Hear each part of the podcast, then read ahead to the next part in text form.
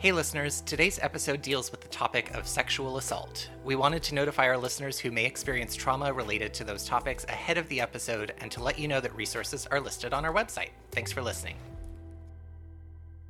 In this true crime law and order podcast, the episodes are presented by two separate yet equally ridiculous individuals. One who researches the actual crime, and the other who recaps the episode. These are their stories. Well, Well, hi. um, well, I have a couple of random things, but nothing super exciting in the world of Santa Barbara. I've just finished what I think is like my fourth fully in person week back at work. Hmm, Um, and that's been a lot, I imagine. but yeah, it's going okay. How about you? What's new with you? Oh, you know, we're just doing the whole setting up our life over here thing still, which I feel like we'll be doing probably for our whole first year. Mhm, yeah. but yeah, you know, we're just enjoying the changing of the leaves, which is my favorite time of year, Uh huh. and lots of rain, which I like, Oh. but I hate driving in. Fair. Um, and yeah, just enjoying the fall weather things. We went to our first family get together Uh huh. uh, yesterday, actually, which was really nice. Good. First time I got to bring Davey to a family event, family and Mhm. friends event. It was fun though. It was nice. That's fun. Yeah, awesome. I this is completely tangent, but going back to the weather, t- talking about the weather because I know that's everyone's favorite thing to Oh, listen yeah. to. We had the most amazing like thunder and lightning storm here the other day. Like the sky was like constantly flashing with lightning, and you could see like uh, bolts coming down. It was pretty incredible. I saw photos that folks over there were posting, and Yeah. not only were they beautiful, the sky afterwards was like gorgeous. Yeah, yeah. It was like a. It was like what dreams may come. well, I have a couple of random things to discuss with you. Are I'm- you? It looks like you do too. Are you ready? I'm ready. Okay.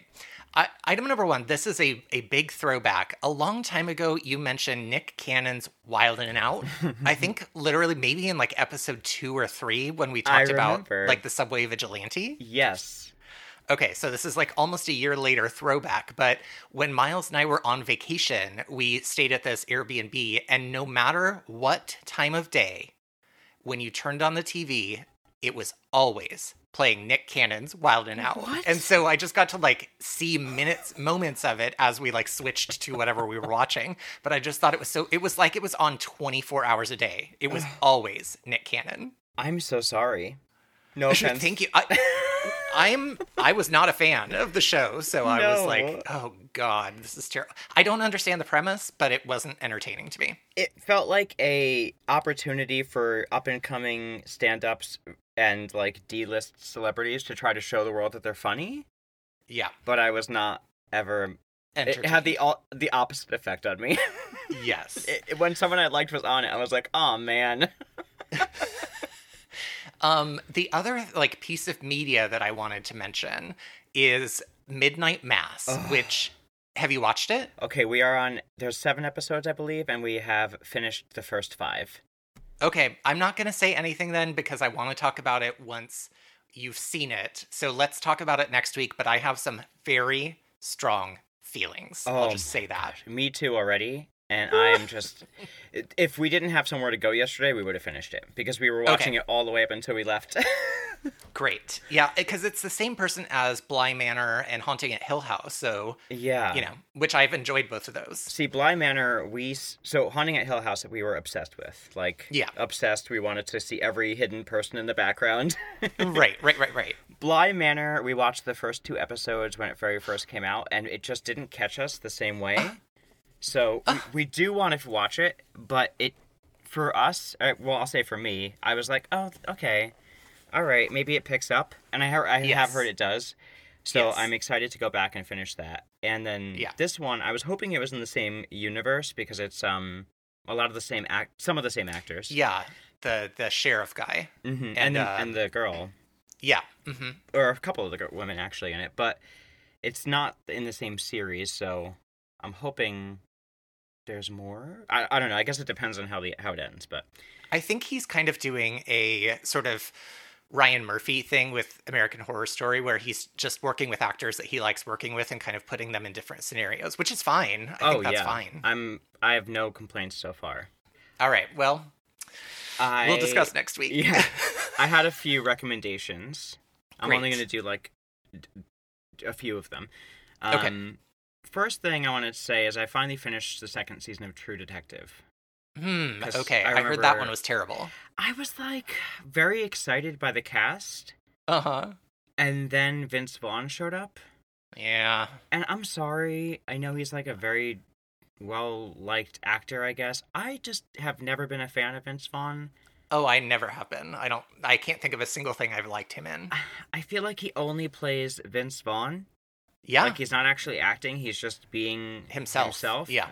Yep. And I um I wanted to like it so bad and be like, "Oh, maybe this will change my mind on Vince Vaughn."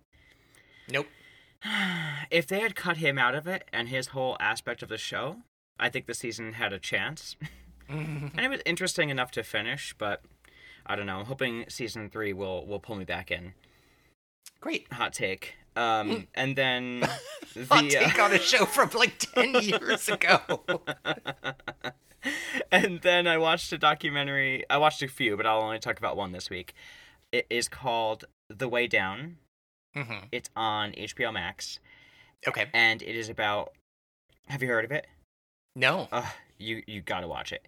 It the is way down. yeah, Okay. and it's about Gwen Shamblin, uh, who was the leader of Remnant Fellowship Church, Okay. which became big after she was the like leader of this national phenomenon of what she called way down workshops. And Okay. in this term, it was spelled W E I G H. No. Oh my. Oh. Oh. Okay. Yeah, and she was basically having people lose weight for God. I think. Did Karen and Georgia cover this on My Favorite Murder one time? They may have. I'm not. Sh- I don't remember. They may have. Remnant Fellowship rung a bell to me before I Okay. watched it. Um, and Gwen Shamblin is quite a character. She's very like think Tammy Faye Bakker vibes. Okay. Um, it is wild. I think it's a three-parter. It is really a wild tale. It goes all over the place, and I remember her being on TV Hmm. in like the '90s. I remember her face, and I remember this trend of um, you can lose weight by her basic idea, which is not a new idea, was the Hmm. idea of like eating till you're satisfied rather rather than being full. Mm, But her okay. tactics were when you were satisfied to curb your hunger, pray. Oh. All right. I mean. It was Hey. a huge thing, um, and I, I highly recommend it. It is a wild ride. Okay. Great. I will check that out. And the other ones I'll I'll save for another time. But we're pretty much down the list. That I know we finally had. whittled it down. I'm very proud of us. I am too. All right. Well, I'm ready when you are. If you're ready. I'm ready.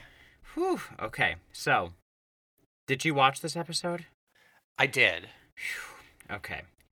the title of this episode, which is episode 6, season 3, is Helpless, which is how I felt watching the episode. Yeah, I felt like I was being held hostage watching Oh it. Oh my gosh. Get ready. Yeah, it's not a great one. It's a it's rough. yeah. All right, well, the episode begins with our resident psychologist, Dr. Olivet, Mhm. and she is in what is appears to be an OBGYN OBGYN's office. Mhm. Um, she looks uncomfortable a little bit, and things get only worse when the actual examination begins. And the male gynecologist or doctor starts asking her about her perfume while Mhm. he's presumably performing the exam, which is clearly making her uncomfortable. Yeah, I feel like I don't know. I feel very conflicted about what they chose to show in this episode because I didn't I didn't think it was necessary for the storyline and it just felt like gratuitous assault footage. I yeah, oh my god, and we'll get to my thoughts on that too. oh yeah. Okay. Um, So he's performing the exam. It's clearly making her uncomfortable, and he tells her, just relax, don't be so tense. Um, he asks her, How is it feeling? And she says, Fine. And then it becomes clear he's no longer performing any type of exam, he's assaulting her. So she tells him to stop, and he does not. Mhm. And then she recoils and she sits up and she shouts to him, like, stop, I told you to stop. And he barely reacts, no reaction on his face whatsoever. And he tells her, um, you know what, you need to go get a cancer screening. yeah. What the fuck? Yeah. and she's and she's also like, what the fuck? So in the next scene, Dr. Olivet is talking to Logan and Cerreta in the room where they usually question uh like perpetrators. The interrogation room. Yeah, which is a Yeah. little odd, but I'm going to choose to think it was for privacy's sake. Yeah, I would there's assume. a two-way mirror. But hey, so they're talking to her in there, and Logan has the audacity to question whether Dr. Olivet was aware, and how could she know what, what if something really was happening? Like, are you really sure? Right. And then Cerreta, who normally is the voice of reason in those types of situations, he says, "What did he actually do? Isn't that his Yeah. job?" You're right. Uh, and she is way too calm to them. Like I would have just ripped into them. Yes. She tears up and she calmly tells them that this was not an exam and it made her feel dirty. And Yeah. I'm already disgusted with where we're going. Yep. So the opening credits begin, and I needed a mood booster. So I went to my room and I stepped through the looking glass into Wonderland. I hung out with the March Hare, I had some tea, and by the time I traveled back, the high pitched siren was going off with those 80s keyboard vibes, so I knew. Bum bum bum and we're back. And they, like, seem to believe her now a little bit. yeah. But yeah. Cragen isn't super willing to do any sort of investigation because he figures at best, what, what are we going to get? A $500 fine for the guy? Right. Just do it anyway. How about that? How about we don't worry about about whether he's going to be fined? Just how about you investigate anyway? Right. So they insist, and Cragen allows it and says, you know, do it by the books.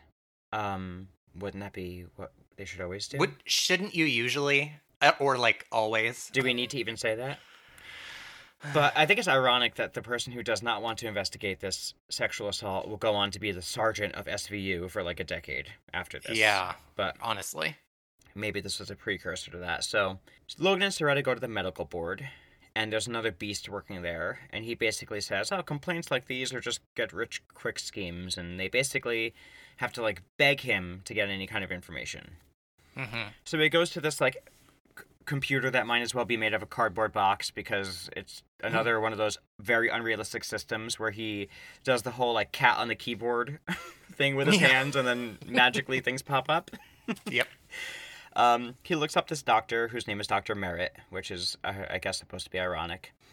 I guess. And he appears to be a real big shot of a doctor. He works at a ton of facilities and hospitals. And so they decide to see how he was at one of the hospitals because most of the hospitals he was at, he had a five year contract. So there's one where he got he left after three.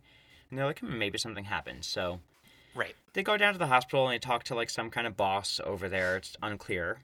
And he basically says, "Oh no, he left upon you know it was mutually agreed upon. There was nothing shady, nothing suspicious, Mm. which in itself is suspicious." Yeah.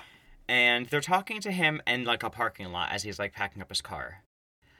The things that they have these people do while they're talking to police officers, like they are the busy work they have them do just continues throughout the episode. But Yep. um, as the detectives leave, they suppose that, you know, the doctors are just covering for one another. That's probably what's going on. And what Yeah. leads them to that conclusion? They suppose that it's just like what they do for each other, they say. Well, isn't Right. that delightful? Right. Isn't that delightful? Woo! We're. Do you see where we're going, folks? Yeah. So they go to find out his patient list, and they find a few patients who used to see Dr. Merritt regularly but suddenly stopped, and they decide to follow up with them. They pick which patient to go to first based on how close she is to an Italian restaurant. and I think this is the first piece of protocol that's probably against the books that I agree with. Because I'm a pig. um, so they see one patient, uh, whose name is Ms. Marks, and she says she was okay with their arrangement. And eventually he, quote, oh my god, his yin got tired of her yang, Yep. or vice versa. Um, number one, vomit all over myself, USA.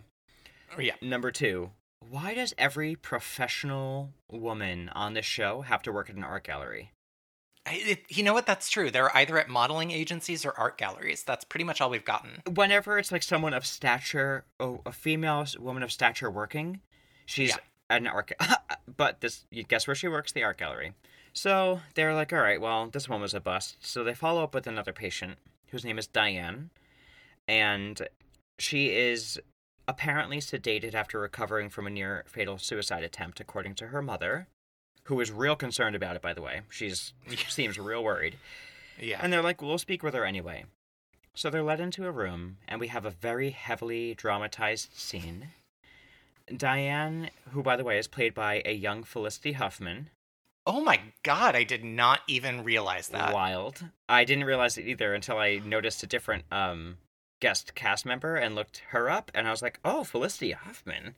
Wow. But yeah, it's totally her. She is smoking a cigarette, staring out into the distance in a robe, looking like she's in like a really bad perfume ad. I was thinking more like G- Girl Interrupted. Oh yeah, it's like the only chair in the middle of a massive room. yeah, it's very that. They ask her about Dr. Merritt, and she says it's always hot in his office. Um, okay. And in so many words, she just confirms their suspicions, but not really. And it's it's like a really poorly written like theater class project. It's it was yeah, it's terrible. terrible. Their third follow-up patient says that her concerns with him were because of weren't because of a sexual advance, but because he performed a laser surgery on her without anesthesia. Oh, and yeah. she complained about it and it went nowhere. So they go to check with the guy at the medical board and it's not clear what he does there either, but he says we can't be expected to take every complaint seriously, can we?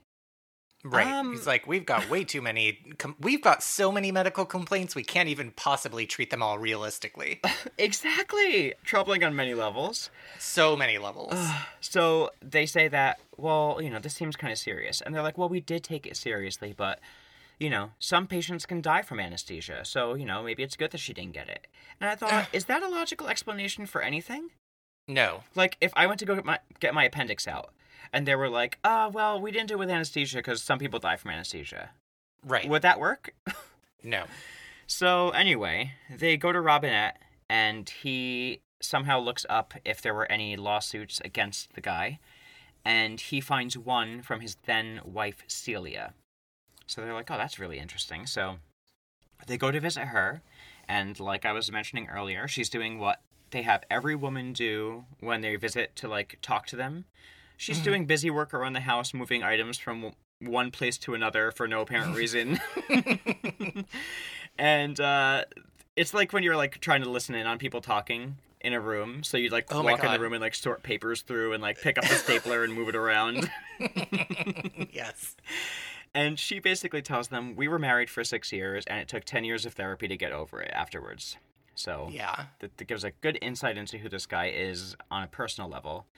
And she says that while he did abuse her, she considers herself the lucky one because she survived, unlike his second wife. Ooh. hmm So in the next scene, Logan and Cerreta enter Cragen's office with crime scene photos of what happened to the late Mrs. Merritt, number two. And it's images of a woman face down in like leather kink wear with a hooded mask on. Mhm. Um, and they said that the ME called it an overdose at the time, uh, and that she was it was probably based on someone who was trying to die by suicide. And Cragen says that they're on the wrong track because Dr. Olivet never even said he hurt her. He just touched her. Just touched her. Right. Whew, the sergeant. So they're trying to push for this, even though they at first weren't like the most willing to understand it either. And I'm just thinking, like, why are they so unwilling to believe a sexual assault assault survivor? I know that it's law and order in general, especially back then. Yeah. But it's their Yeah. friend and their like colleague, and even with them, they're like, mm, you know, mm, do we have to? Like it's a hassle. Yep. So they bring the photos back to the first lady, Ms. Marks, at the art gallery. And they just show her them in the middle of the art gallery. Like, "Uh, here's a dead body. They're such a fan of doing that, like walking into Yes. people's workplaces and showing them photos of dead bodies. I was like, wow. But the woman is completely unfazed. Totally. Even after they tell her it's an actual dead body. Mhm. She's like, oh, hmm, okay. Hmm. And she's like, well, I'm pretty kinky, so, you know, whatever. And they're like, well, why did you stop seeing Dr. Merritt for real? Right. If, if that's how he is and you are indeed so kinky. And she's like, well, he only gets off when someone's actually scared of him, and I wasn't scared of him. So, you know, basically, I realized he was a psychopath and I left. and even with all of this, Cragen still doesn't want to do anything about it. And they're talking to him as he's shoving a hot dog down his gullet. and he's like, oh, well, not going to do anything about it. So they go back to speak to Olivet and they break the news to her that they're not going to proceed with just her word against his. Right. And she's understandably outraged. And in the next scene, we see her slip a recorder into her purse. Very like 90s. Um, like it, if Alias was made in the 90s. I was going to say I'm surprised that a recording device was small enough to fit in a purse back then. Oh my god, right? It was very murder she wrote. She slips the recorder into her purse and she goes to see Dr. Merritt again. And he has a nurse come in and apply an anesthetic. She looks kind of uncomfortable. And then, from what we gather, he begins to assault her again. And in the next scene, the detectives are at the hospital and they're surprised to see that their survivor is Dr. Olivet, who has now been given a rape kit this time. And she says, You need to run the kit and lock this guy up. And Logan says to her, What were you thinking? And she Right. says, Someone needed to stop him. And since, you know, I was drugged, this is going to make it rape one, isn't it? And she's like, I'm not worried about anyone having my word against his this time because I have a tape, for better yeah, or that's for her worse. logic. Yeah. In the next scene, the law and order guys meet at the table and they listen to the disgusting tape, which Ugh. this is the most gratuitous part I felt like so unnecessary. Atrocious. I hated it. And they played it twice. Yes, and each time they played longer versions of it. Yes. Oh my god. So, Stone worries about them being accused of entrapment. But since she wasn't officially on the job, they decide to order Dr. Merritt to be arrested, which the detectives happily do. And now we're up for the order side of the episode. And we get Hmm. our second guest star, who I this is the one I recognized right away. And you know this person too. So the person playing Dr. Merritt's defense attorney is Tova Feldsa or Feldsha, and she plays Rebecca's mom in Crazy Ex-Girlfriend. Oh my gosh. Wow. I, w- I didn't recognize her either. I recognized her face a little bit, and the second she started speaking, I was like, "Is that Rebecca Bunch's mom?" um, in this episode, however, she's a total beast, and she says, "Oh, come on, you know they had a little afternoon delight, basically. So get real. This isn't going anywhere."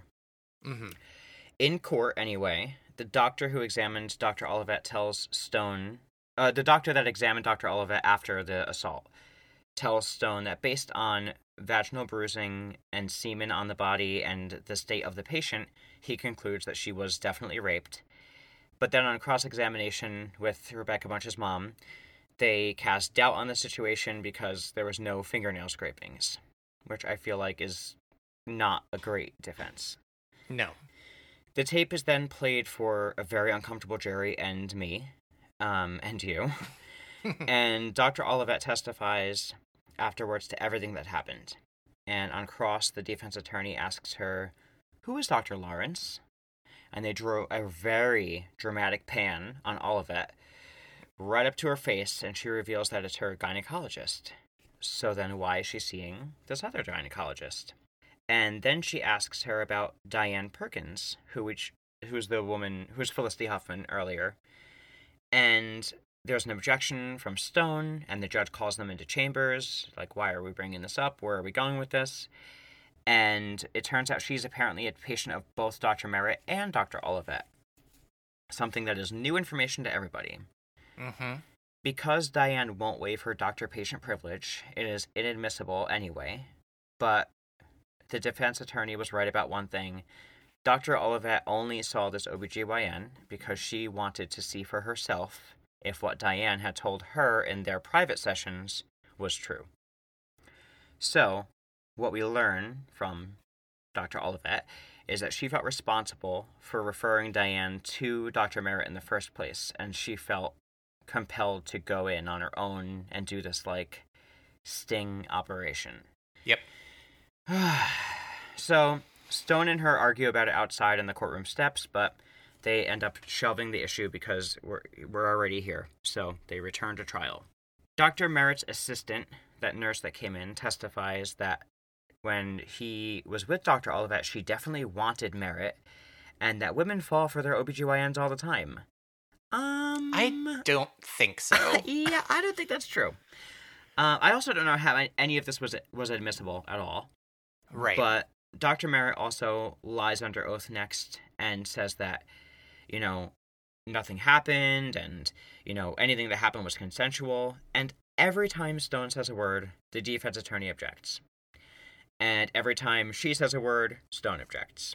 So it's less of a trial and more like red light, green light. and afterwards, the jury comes back with guilty on rape in the first degree, so yay. But the judge immediately afterwards disagrees with the jury and chastises them for f- their findings, saying that they were Right. basing them on emotional feelings and sensational testimony and such. And um, he throws it away. He he dismisses the whole case. yeah, he has like the the judgment vacated or something. I was know. shocked. I wanted to scream, but I knew there were ten minutes left in the episode, so I was like, "Well, this can't be the end." so the DA's team meets with Olivet and Schiff, and they decide they're going to try to go after that nurse that lied on the stand, and they mm-hmm. find out that she was previously brought up on two drug charges. And they bring her in for questioning, and they threaten to take her to trial for rape one because they said she used a sedative instead of an, an anesthetic, and they say that they have proof of it. Which I think, how do they now magically have proof of this, but they couldn't bring this up during the trial? Because it was something they tried to say in the trial that they didn't have proof of. Maybe it was like blood work that they had on Olivet. No, they said that they have a new technique. I, maybe, I guess so. But wouldn't they have that ready for trial? If that was something they were going to bring up? I mean, maybe the writers just threw something in here to solve the case. Mm-hmm. So, in any event, it's enough to get her to fold on him for the case of Diane. Dr. Olivet then meets with Diane in the next scene, and I was like, oh my god, she's to put this poor girl through hell now. And Diane confides in her that she tried disassociating basically during the attack, but she can remember pretty specific details, and she knows that she was, in fact, assaulted. And thankfully, Dr. Olivet refuses to have Diane testify in order to not have her be further traumatized, because this girl looks like she's been through it. And Stone decides, you know what, we're going to have him arrested anyway, and we're going to let the press know about it, because if he gets publicly disgraced, maybe we'll have enough for other survivors to be brave enough to come forward, and then we won't mm-hmm. need to use Diane. And in the next scene, we learn two things. First thing is that defense attorney Bunch thinks that a silk bathrobe is appropriate court wear to the DA's office. and B, uh, 54 survivors have now come forward after the showing on the courtroom stairs. Right. 54. Jesus.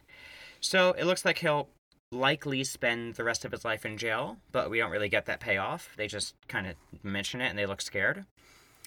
and then the last scene is with Dr. Olivet and her therapist, and she's sharing about the trauma that she had and how it ha- how it has affected her, and how it likely will continue to affect her. And that is the end of the episode. Yeah. That was a rough Boy. episode. I have very Very rough. conflicting feelings about it, but I guess we'll do that when we rate it. Yeah, yeah, yeah. Well, are you ready to hear the true crime that inspired this episode? I'm bracing myself. Well, it is not a case. Well, okay, so let me back up. This episode was not inspired by a particular case, but there are similar cases, one of which I will tell you right now. Okay. All right, so um, this is the story of George Tyndall, uh, T Y N D L D A L L. I'm saying Tyndall. That sounds right, right? Yeah. Okay. So George Tyndall was born in Plattsburgh, New York. Do you know where that is? Uh, I'm familiar with the name of it, but I couldn't put it on a map. Okay. Uh, he was born in there in 1947. I don't. I wasn't able to find a lot of information about his early life. Like it's kind of like birth date. He graduated from the State University of New York Plattsburgh, and then in 1967 he joined the Navy. So he took a break in college and joined the Navy. Okay.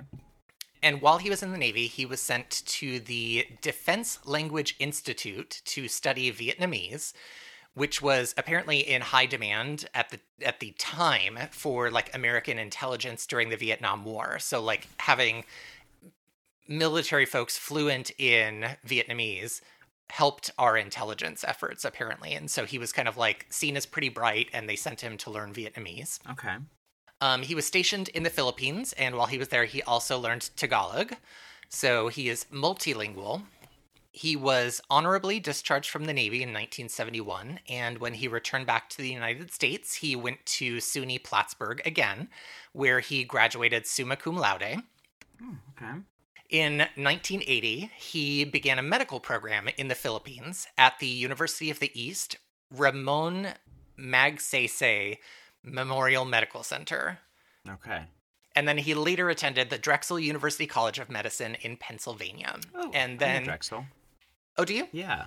Great. I have some friends that went there. So, upon graduated graduation from medical school, he was he got a job working for Kaiser Permanente in Los Angeles. In okay, I know the word obstetrician. I have a hard time saying obstetrics. Obstetrics, hmm. like uh, the st- the science itself, or whatever. Obstet obstetrics. maybe obstetrics. I don't really. one of those, and gynecology. Okay. In an LA Times article, he was described as like tall, and they used the word garrulous, which I recognized reading it but didn't remember what it meant. So he was like a talkative, charismatic kind of person. Mhm. And he was focused on preventative care for women, again, in obstetrics and gynecology. Ooh, that sounds good. You did it. I think that was the right one. Yeah. In 1989, when he uh, Tyndall was 42, he got a job at the University of Southern California as a physician in the Student Health Center. And this is one of the reasons I picked this story was because I went to USC, and so I was like, "Ooh, uh, I, a connection to an institution that I went to." Hmm. What campus was was he on?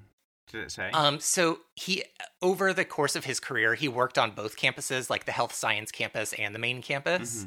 Um, and he, for most of his years, like the majority of the time that he worked at USC, he was the only full time gynecologist. Like there were other part timers and like physician's assistants and stuff, but he was like the only main full time gynecologist. okay. So Tyndall reportedly told people when he got this job at USC that he had taken the job because he wanted to work with quote the bright, sophisticated women of of the Stanford of the South. Hmm. Okay. So I guess that's how he referred to USC as the Stanford of the South. I don't know if other people uh, feel that or say that.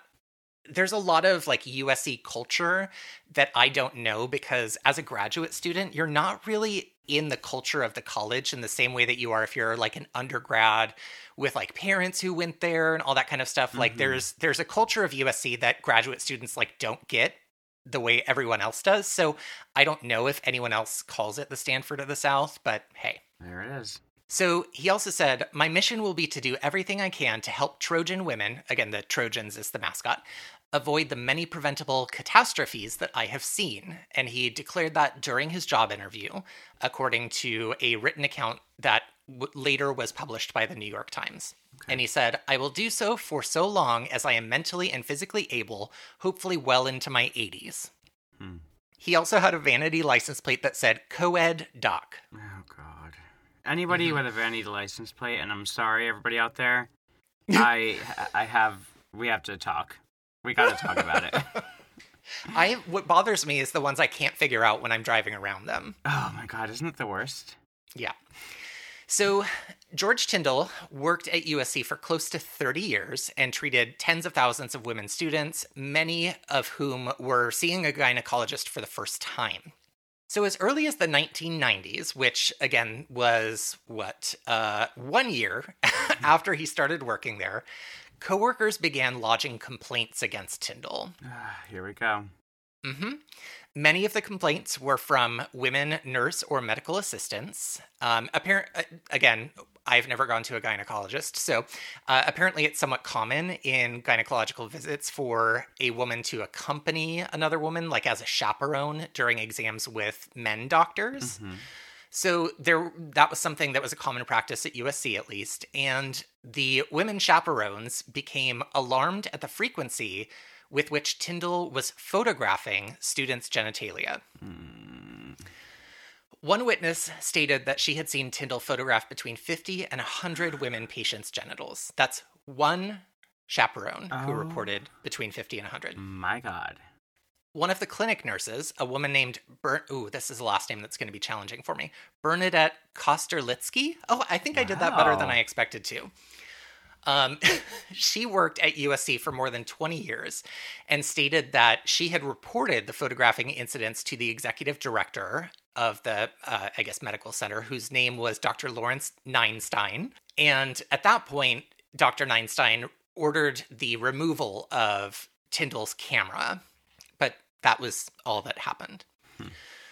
According to Tyndall, he only photographed students' genitals with their consent and awareness, and to primarily allay any fears that they might have about genital warts. So his defense was they were concerned on. about genital warts and wanted to wanted me to take photographs to show them, which seems wildly implausible to me. Uh, yeah. What was he using to take pictures? Was it, I, I, what's this, the 90s? So was, what is it, a digital camera? Maybe a Polaroid? Probably a Ah. Polaroid. God. Well, 90s? I guess it was late 90s when we got digital cameras. So I guess it might have been like a Polaroid. Because I was going to say, if it's the kind of camera where you're going to develop the film, you know, we could just use a mirror. R- Exactly. Oh Exactly. my God. So he claims that other photos were taken in the event that, it, like, his other reason for photographing all these women's genitals was in case a future patient accused him of missing a cancer diagnosis. So he said he was taking these pictures to demonstrate in the case that he was ever essentially sued for um, malpractice for not spotting a cancer diagnosis. It was like his evidence to show like nobody else would spot a cancer diagnosis in this photo, kind of thing. yeah. In the early in the early 2000s, three separate women patients lodged complaints against Tyndall. These letters were read aloud during meetings of the Clinic Oversight Committee, which is like a, a body that oversees all of the medical practice at the institution. Mm-hmm. And after the third complaint that they received, an anonymous member of the staff complained directly again to Executive Director Neinstein, saying that it was alarming to see so many complaints in such a short period of time against a doctor and told Neinstein something needs to be done. Uh, yeah. Again, this is 11 years after he's been working there and 10 years since the first complaint started rolling in. Lord. Tyndall reportedly, in later interviews, would say that he was never made aware of these complaints and that any action and any action that Neinstein took as a result of these complaints is unknown to him. And Neinstein is now deceased. So USC would later say that Neinstein kind of was like this independent person who would handle complaints independently and didn't really keep records of things. So they say, like, we don't have any record of any investigations against Tyndall, um, including any letters that were read at this committee, which Um. to me is such bullshit. I was going to say, number one, I don't believe that at all. no. Number two, if that was the case and that was the way he worked and everybody knew it, uh, he should not be in that position. No, exactly. Um, also, this is now in the early 2000s. Email and the internet was like booming in the early 90s. So, as early as these complaints started coming in, like there should have been email documentation that they could have pulled up in some way. but for sure.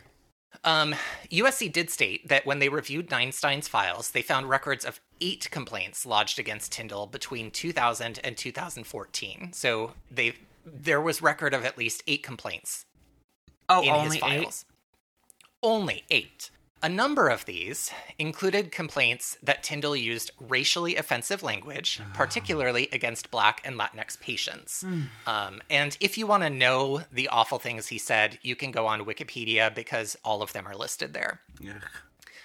In the following years, Tyndall was accused of inappropriate behavior with women staff members, including um, uh, chaperones reporting that he touched student or touched patients inappropriately during pelvic exams, and while he was examining them, would make sexual remarks about their bodies. Oh my god.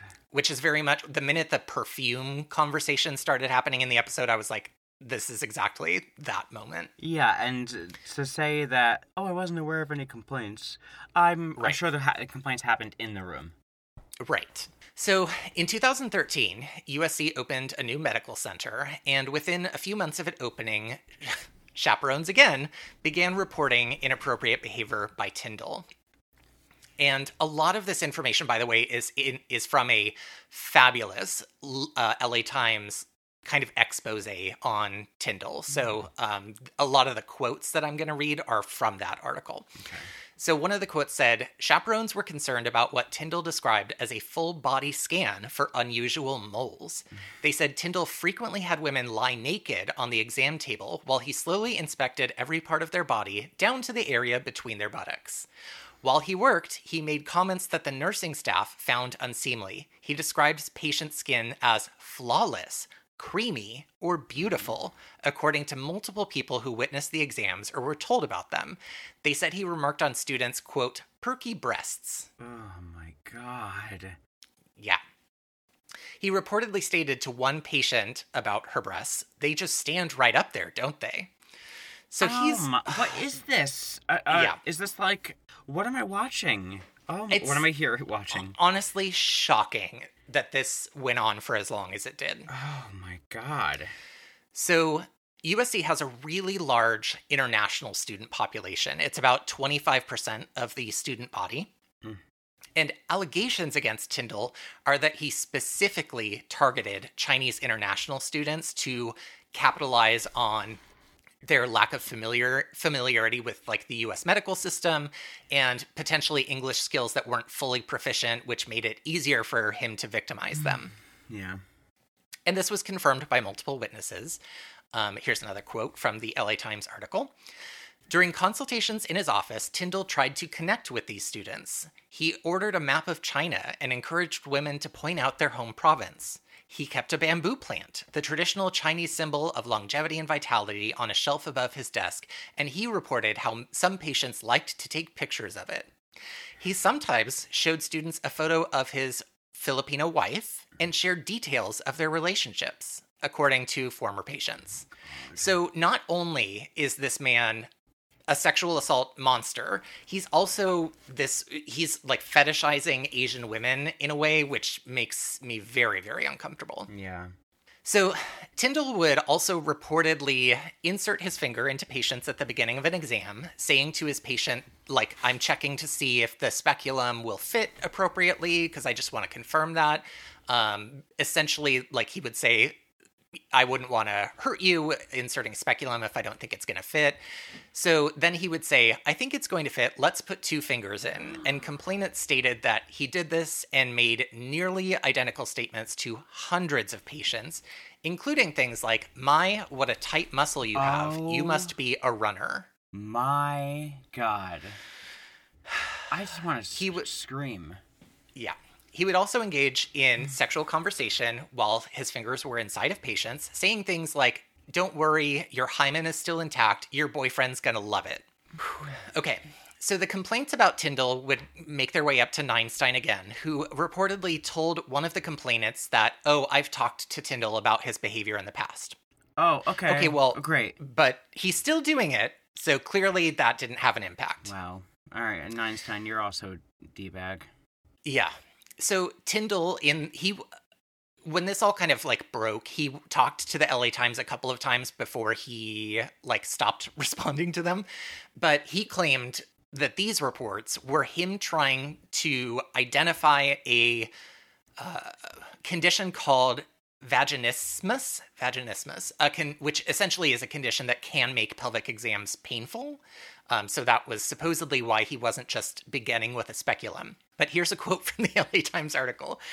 Dr. Sangeeta Ma- Mahajan, a national expert in pelvic pain, said she had never heard of a gynecologist moving his fingers in and out of a patient to gauge whether a speculum would fit and called the practice very odd and creepy.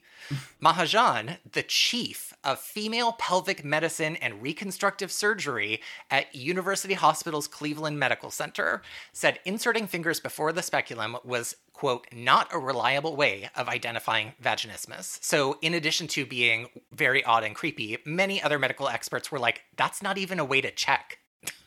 No kidding. I don't have a medical degree.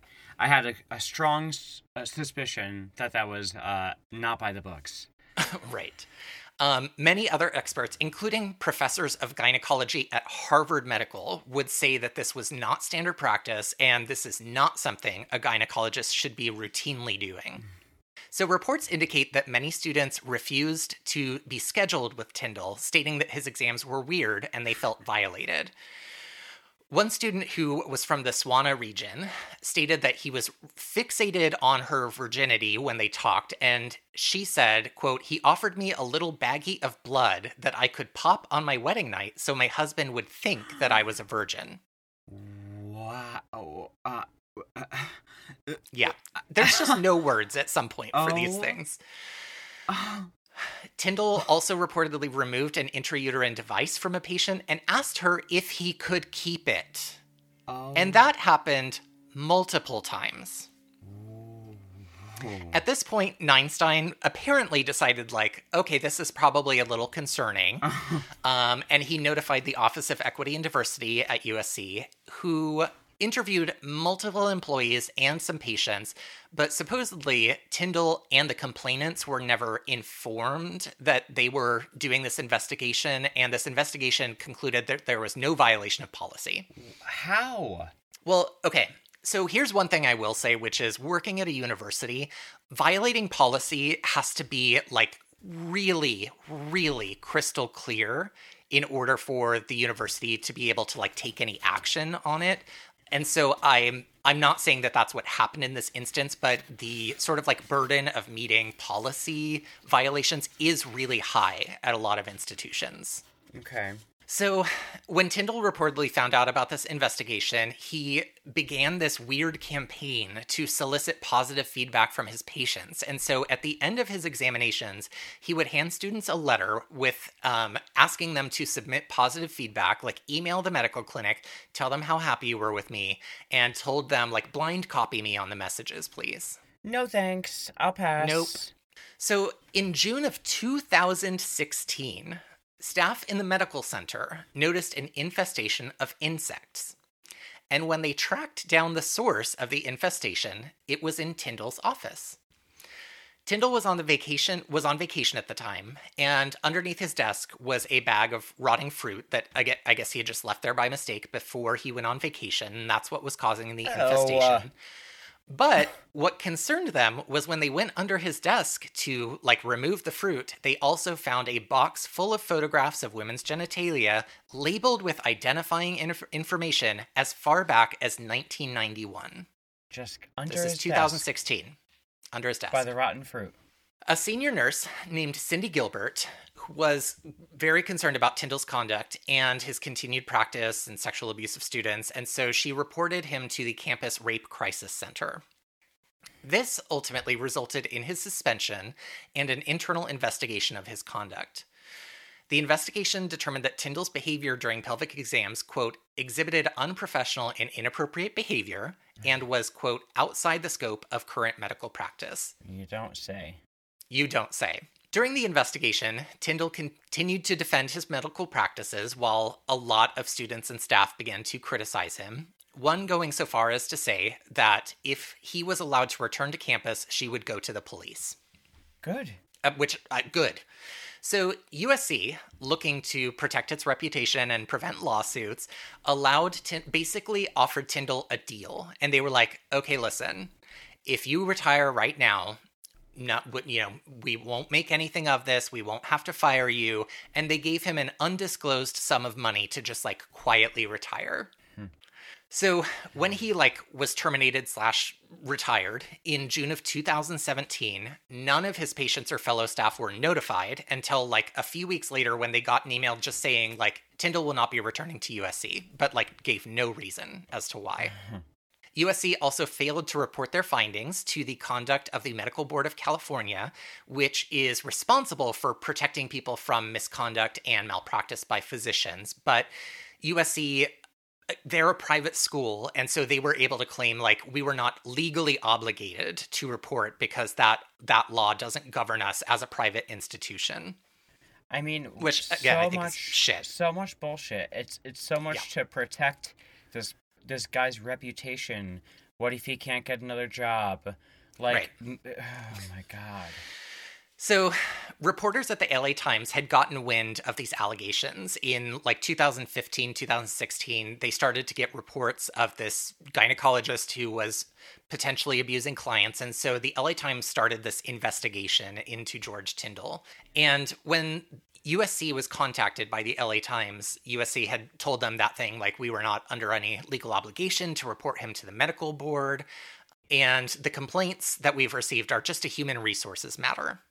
Later, in a later interview, USC would say, in hindsight, we should have reported him. Oh, you know. Oops. Oops. Whoopsie. So, in 2018, this two years after U- uh, LA Times began this investigation, USC did file a belated report to the medical board in, in 2018 in March. And this was reportedly after Tyndall had attempted to be reinstated into his position. He was like, oh no, I want to come work here again. And so that's when they reported him to the medical board. A very wise woman once said, I know it's a little too late to. I don't know that song. Was JoJo. Jojo Siwa? No. uh, JoJo. Oh, JoJo. Like, get out right now, JoJo. Got it. Okay. In advance of the LA Times article, President Nikias of USC, who was president when I was there, I was there for all of these years. Well, not all of them, but Many. it spanned the entire duration of my time at USC. Mhm. Um, President has sent out a letter to the entire campus describing Tyndall's misconduct as, quote, a profound breach of trust. And, quote, several of the complaints were concerning enough that it is not clear today why the former health center director permitted Tyndall to remain in his position. So they fully pinned responsibility for this on the dead guy. Of course. Of course they Right? did. It went on to say, um, on behalf of the university, I sincerely apologize to any student who may have visited the Student Health Center and did not receive the respectful care each individual deserves. Um, I think that listen. is uh, that's great. Um, I think that is really downplaying what happened. oh, yeah. to like the and- extreme. and I get why, like, as somebody who writes statements for the university periodically, like, there, you, they do have to be very careful with the language that they use so that they don't imply fault and, like, get sued. Right. But still, that seems like so awful to downplay this as, like, not receiving respectful care. Yeah. Oh, you know, just it's, it's like going to a doctor's office and getting a bad feeling. yeah, exactly. Tyndall, who is now 71 years old at this time, spoke with the New LA Times defending himself, and he said he never did anything but provide thorough medical care, and was quoted as saying, I'm here to protect the health of Trojan women. Oh my god. So the Times article, this huge expose, came out on May 16th of 2018, and it detailed a long history of allegations of sexual abuse by Tyndall during his 30 years with USC, including interviews with over 20 current and former USC employees who witnessed his misconduct. Mm. Most uh, agreed to speak with the LA Times under the agreement that their identities would remain confidential, um, in part due to patient confidentiality laws and also like risk to their reputation and further future careers. Sure. And the report that they reviewed had over a hundred pages of documentation of Tyndall's alleged misconduct. Yeah. Amidst all of this, Cindy Gilbert, the nurse who had initially reported him to the rape crisis center that resulted in his retirement slash termination, said that she had been offered a promotion prior to filing this report and had even been like issued business cards with her new job title. However, after her report to the Rape Crisis Center and all of this emerged, her promotion was rescinded and the clinic managers reportedly stopped talking to her to retaliate against her for filing the report. I was gonna say she's probably fired or something. Of course. She res- she resigned in 2017. Mm-hmm. In response to in one response to the allegations, Tyndall this is so foul. Tyndall apparently joked that the chaperones had reported him because they themselves could not reach orgasm and were jealous of younger patients with tighter pelvic muscles. Just. Oh my god. Disgusting. Which, if that- monster yeah. trash box. Yeah. So, President Nikias resigned in 2018 after the entire USC community was like, You're garbage. Get the fuck out. How dare you mishandle this so badly? Mm-hmm. And all of the So, he resigned, or President Nikias resigned in part because of this scandal with Tyndall, but simultaneously, another scandal was happening at USC involving the dean of the School of Medicine, whose name was Carmen Puliafito. Okay. And I just need to tell you what was happening because it is so wild. Oh my god. So, Puliafito was photographed and videotaped on multiple occasions, smoking meth and hiring sex workers at hotels, at his apartment, and in his office on campus. Oh. Okay. Doesn't stop there. Oh. He was in a hotel with a sex worker who then overdosed on drugs and died. And three weeks later, he resigned from USC. Um, and pr- and USC provided the women's family a settlement of 1.5 million dollars to prevent a lawsuit against the institution. As part of the agreement, the family members were required to turn over all video and photographic evidence showing Puliafito's illegal drug use so that the university could destroy them. Wow. Wow. Yeah. So there were many lawsuits filed in all of this. So not In not of- on like the Forbes list of greatest places to work that year, probably. USC, yeah, probably not. Wait, so in one of the larger civil lawsuits against USC, 710 women reported that they had been assaulted by Tyndall. I'm like disgusted, but based on this what you've said so far, I'm not surprised. Well, right, because he saw thousands Right. of patients. And he was the only, basically the Only only, person on full-time. campus. So Yep. They didn't have a lot of options. So these 710 women, as part of like a class action lawsuit kind of thing, mm-hmm. they sued the university and eventually received a settlement of $852 million from the university. Mm-hmm. Between that settlement and another lawsuit that I think was in federal court, the university had to pay over $1.1 billion ah. to the victims of George Tyndall, or to the mm. survivors of George Tyndall, I wow. should say. I mean, good. Um, Good. And I also feel like that is probably. I mean, that's a lot, but universities they have it. Oh, and USC, oh my God, the amount of money is just obscene. Yeah. So, this was and still is the largest sexual misconduct settlement in history. Wow. Attorney John Manly, who is on the team of lawyers representing the survivors, stated, quote, "This historic settlement came about through the bravery of hundreds of women and girls. Oh, and by the way, some of the women were 17, so he was also assaulting minors. Mm. Bravery of hundreds of women and girls who had the courage to stand up and refuse to be silenced. We appreciate the diligent efforts of the survivors' attorneys who worked with us to obtain this measure of justice and healing." The enormous size the enormous size of this settlement speaks to the immense harm done to our clients and the culpability of USC. I want to be clear, USC and senior administrators at USC in the health center and otherwise knew. The press materials that USC point put out in 2018 that this was somehow a mystery to them were a damn lie, and we proved that. Tyndall has been charged with 29 felony counts by Los, An- Los Angeles County District Attorney's Office. He pled not guilty to all of them. If he is convicted, he faces up to 64 years in prison. This is an ongoing suit. Wow. Um, and he is currently 74 years old. So if he's convicted of these things, he will be dying in prison. But that is the story of George Tyndall and the huge scandal at USC. Holy crap! Wow. Right? Isn't that horrifying? It is. It's horrifying. I mean, any any stories of sexual assault are horrifying, Yes. but this is just a whole. This has so many layers to it. Like Yes. sexual assault against women terrible.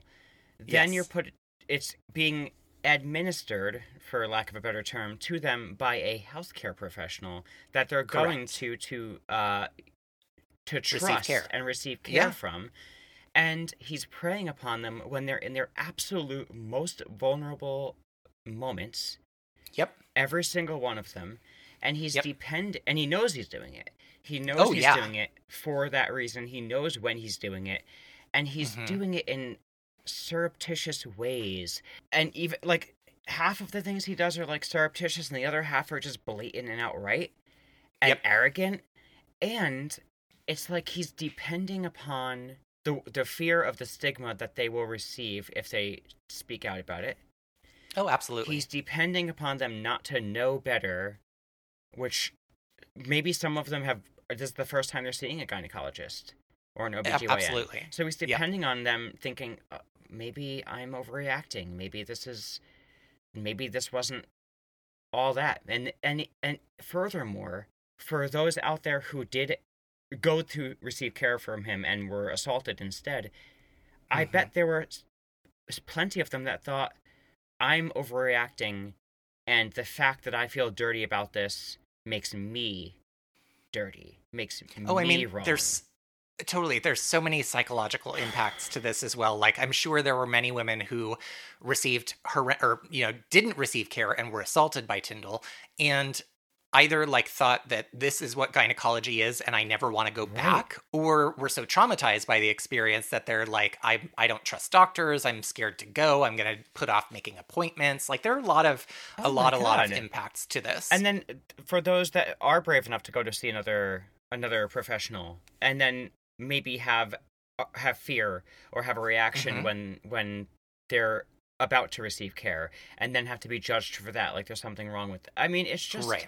Oh my god it's heartbreaking it's terrible I mean I'm pleased that he is possibly going to face some sort of repercussion yeah yeah. but too little too late and i'm Yeah. glad that there's such a big payout but i mean that doesn't i'm, I'm ho- i hope that it doesn't take anything away but i hope that it helps some of these women achieve things that they wouldn't otherwise be able to achieve without the co- without the money but it doesn't Oh, take yeah. away from what happened you know No, yeah.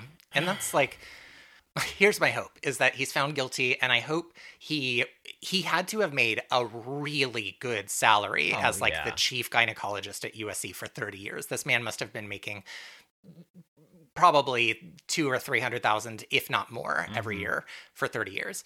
And I feel like all of his assets and all of his belongings should be seized and redistributed to survivors of sexual assault and like programs to support survivors. Like none of that should be allowed to go to anyone a else. hundred percent a hundred percent Oh man.